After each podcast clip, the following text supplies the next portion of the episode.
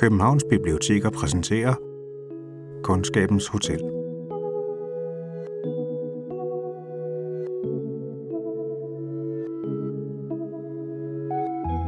Litteratur kan lindre. Når vi mister modet, bliver bange, taber indsigt, så står romanerne som tålmodige klipper i reolen, klar til at tilbyde ord for alt det svære, og til at fortælle os, at vi ikke er alene. I denne lille podcast-serie zoomer vi helt ind på lindringen og giver jer en scene fra litteraturen, hvor den træder frem. I scenen møder vi mennesker på desperate steder, hvor de er ramt af utilstrækkelighed, tab og skam. Men lige der, hvor fundamentet ryster allermest, møder de den udstrakte hånd, som kan løfte dem væk fra afgrunden. Ingen kan hjælpe alle, men alle kan hjælpe en. Velkommen til Litterær Lindring med Anja Brygman.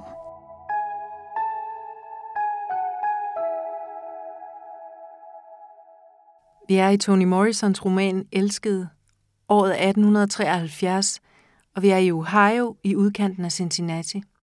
Den tidligere slave Seth bor alene sammen med sin 18-årige datter Denver, og nu er Paul D., som hun har været slave med på Sweet Home for 18 år siden, dukket op på hendes dørtrin.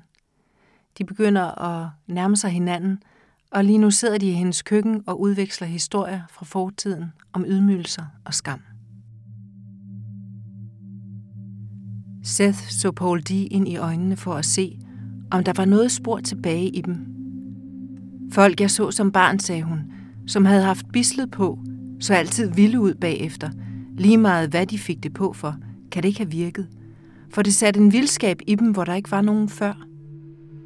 Når jeg kigger på dig, kan jeg ikke se den. Der er ingen vildskab i dine øjne nogen steder. Der er en måde at plante den på, og der er en måde at tage den væk på. Jeg kender dem begge to, og jeg har endnu ikke fundet ud af, hvad der er værst. Han satte sig ned ved siden af hende. Seth så på ham. I det dagslys, der ikke var tændt, fik han solbrændte ansigt, der kun var skin og ben hende til at falde til ro. Vil du gerne fortælle mig om det? spurgte hun. Jeg ved det ikke. Jeg har aldrig snakket om det, ikke til en levende sjæl. Sang om det sommetider, men jeg har aldrig fortalt det til en sjæl. Gør det bare. Jeg kan høre det. Måske. Måske kan du høre det. Jeg er bare ikke sikker på, at jeg kan sige det. Sige det rigtigt, mener jeg. For det var ikke bislet. Det var ikke det. Hvad da, spurgte Seth. Hanerne, sagde han. At gå forbi hanerne og se dem kigge på mig. Seth smilede. Der i fyrtræet? Ja, Paul D. smilede sammen med hende. Der har nok siddet fem af dem deroppe og mindst 50 høner. Også mister? Ikke lige med det samme, men jeg havde ikke taget 20 skridt, før jeg så ham.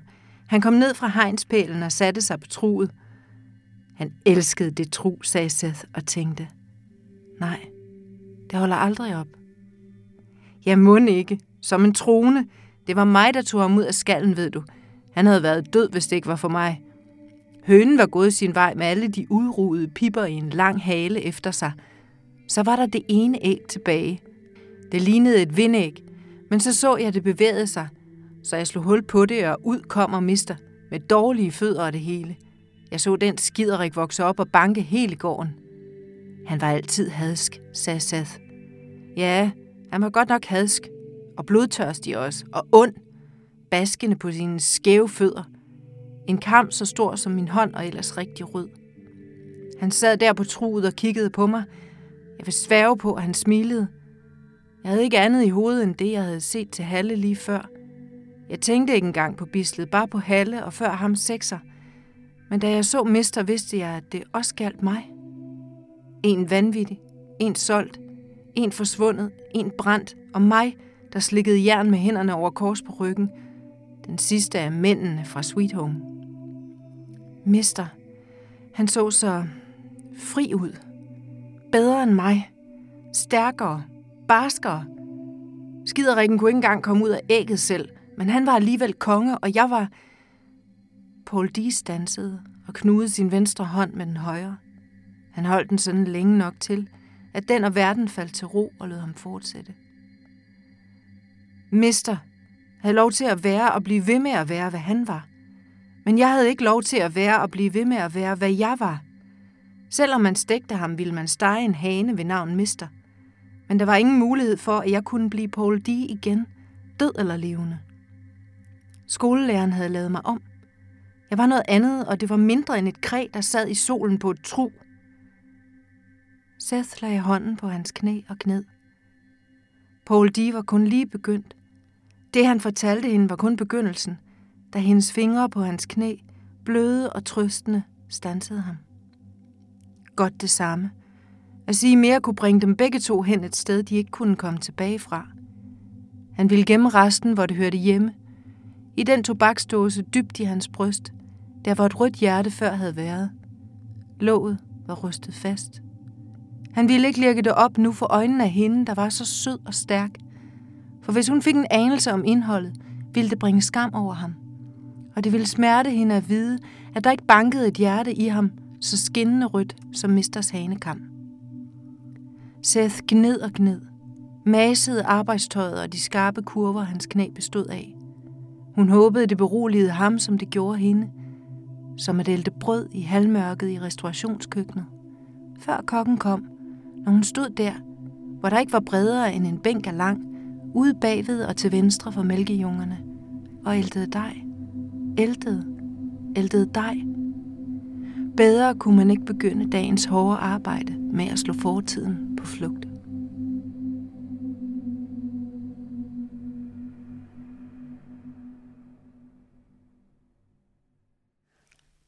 Huha, det står virkelig stærkt for mig, det her.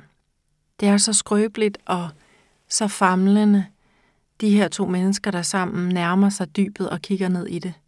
Et lille øjeblik bare for at træde et skridt tilbage. Lukke en tobaksdose og gemme sit, ja, alle sine følelser. Det der er der i stedet for et rødt, rødt hjerte. Man ser den her krop og jeg i tanker og billeder på flugt.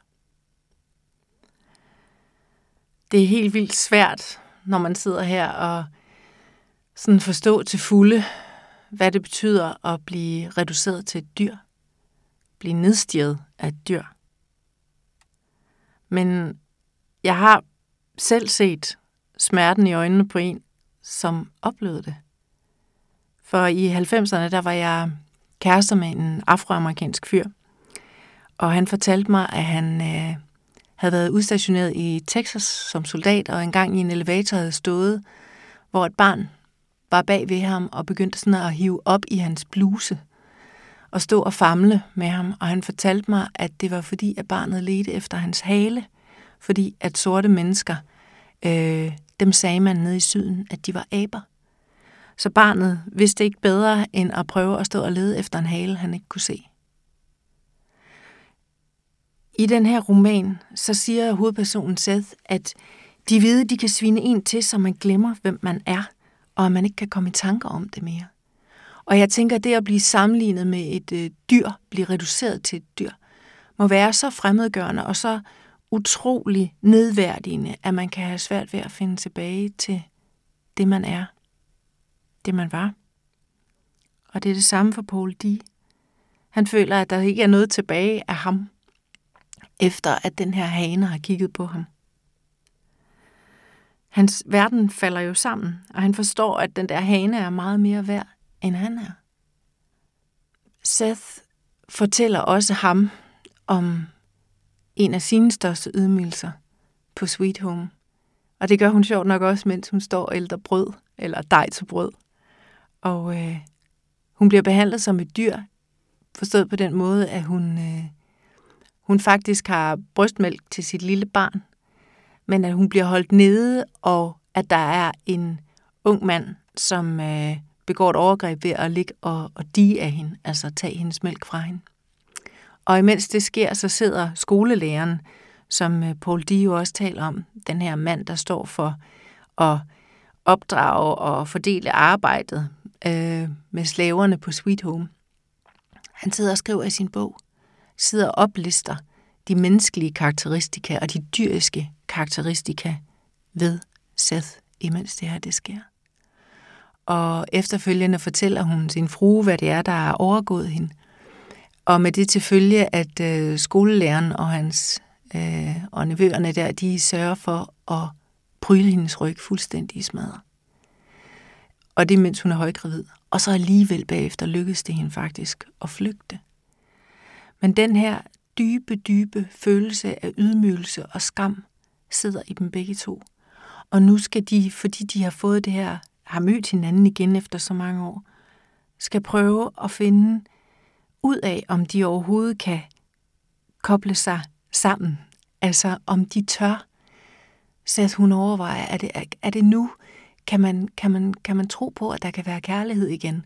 Kan man regne med noget igen? Fordi man kan sige, det er også det, de hvide har taget fra dem. De har taget øh, ikke deres evne, men deres mulighed for at elske andre mennesker fra dem. Børn bliver taget fra deres mødre, øh, brødre bliver solgt, nogen bliver slået ihjel. Altså, de hvide kan hele tiden behandle dem efter for godt befindende. Og det faktum er så alt ødelæggende for, hvad de overhovedet kan forestille sig om sig selv. Også efter, at de er, hvad kan man sige, fri. Altså, de i hvert fald har befriet sig selv, men det at tage ejendomsretten over det befriede, det er så meget øh, større en proces, end man skulle tro. Fordi at de er så påvirket af alt det ondskab, der er overgået dem. Og måske så er der også, altså Seth, hun siger jo i det her, øh, i det der blev læst op, at åh oh nej, det stopper aldrig. Og det, der aldrig stopper, det er også den her forræderiske hukommelse, man render rundt med, som hun render rundt med, hvor at hun kan forestille sig det smukke omkring Sweet Home. Hun kan forestille sig de kønne platantræer, der står der, men hun kan ikke huske de sorte kroppe, der er blevet hængt i dem. At der er også grænser for måske, hvad den menneskelige hukommelse og, og, og altså hvad vi kan klare af minder. Og det bliver så tydeligt, også i det her, at der, at der er ting, de husker. Paul D., der næsten med omsorg husker, hvordan han har hjulpet den her hane mister ud af ægget. Men samtidig også, hvordan den her hane bliver det, der knækker ham. Jeg oplever, at Morrisons historie er en historie om lindring. Men det er en lindring, som opstår ved, at man går igennem ualmindelig meget smerte. Men sammen med en, som kender en. Det at blive genkendt, og så samtidig kunne holde sig selv intakt. Stadigvæk kunne være den, man er. Og med far for at spøjle den her gode læseoplevelse, så har jeg alligevel lyst til at, at, at gengive, hvad Paul D. siger til sidst i romanen. Kun hende, Seth, kunne have lavet ham beholde sin manddom på den måde. Han vil gerne lægge sin historie ved siden af hendes. Og det her med, at han lægger sin historie ved siden af hendes, det synes jeg er så smukt. Altså, at den ene historie kan ikke overtages af den anden, men de kan ligge side om side. Man kan lægge dem ved siden af hinanden. Måske kan man lægge dem i graven sammen. Måske kan man lægge dem åbent for hinanden. Måske kan man lægge dem frem for verden til skue. Måske er det det, som Morrison også vil vise, at de her historier, som hun lægger frem, at de findes, at det er en erfaring, som vi bliver nødt til at forholde os til, og også i dag. Og at ting, øh, som de her mennesker føler i den her roman om, at det kan ske igen. At ondskaben er derude. At det ikke bare er noget, der holder op. At det er også noget, vi bliver nødt til at forholde os til og tage stilling til igen og igen og igen. I hvert fald, hvis vi vil lindre smerten for det, der allerede er sket, og hvis vi vil gøre noget fundamentalt andet fremover.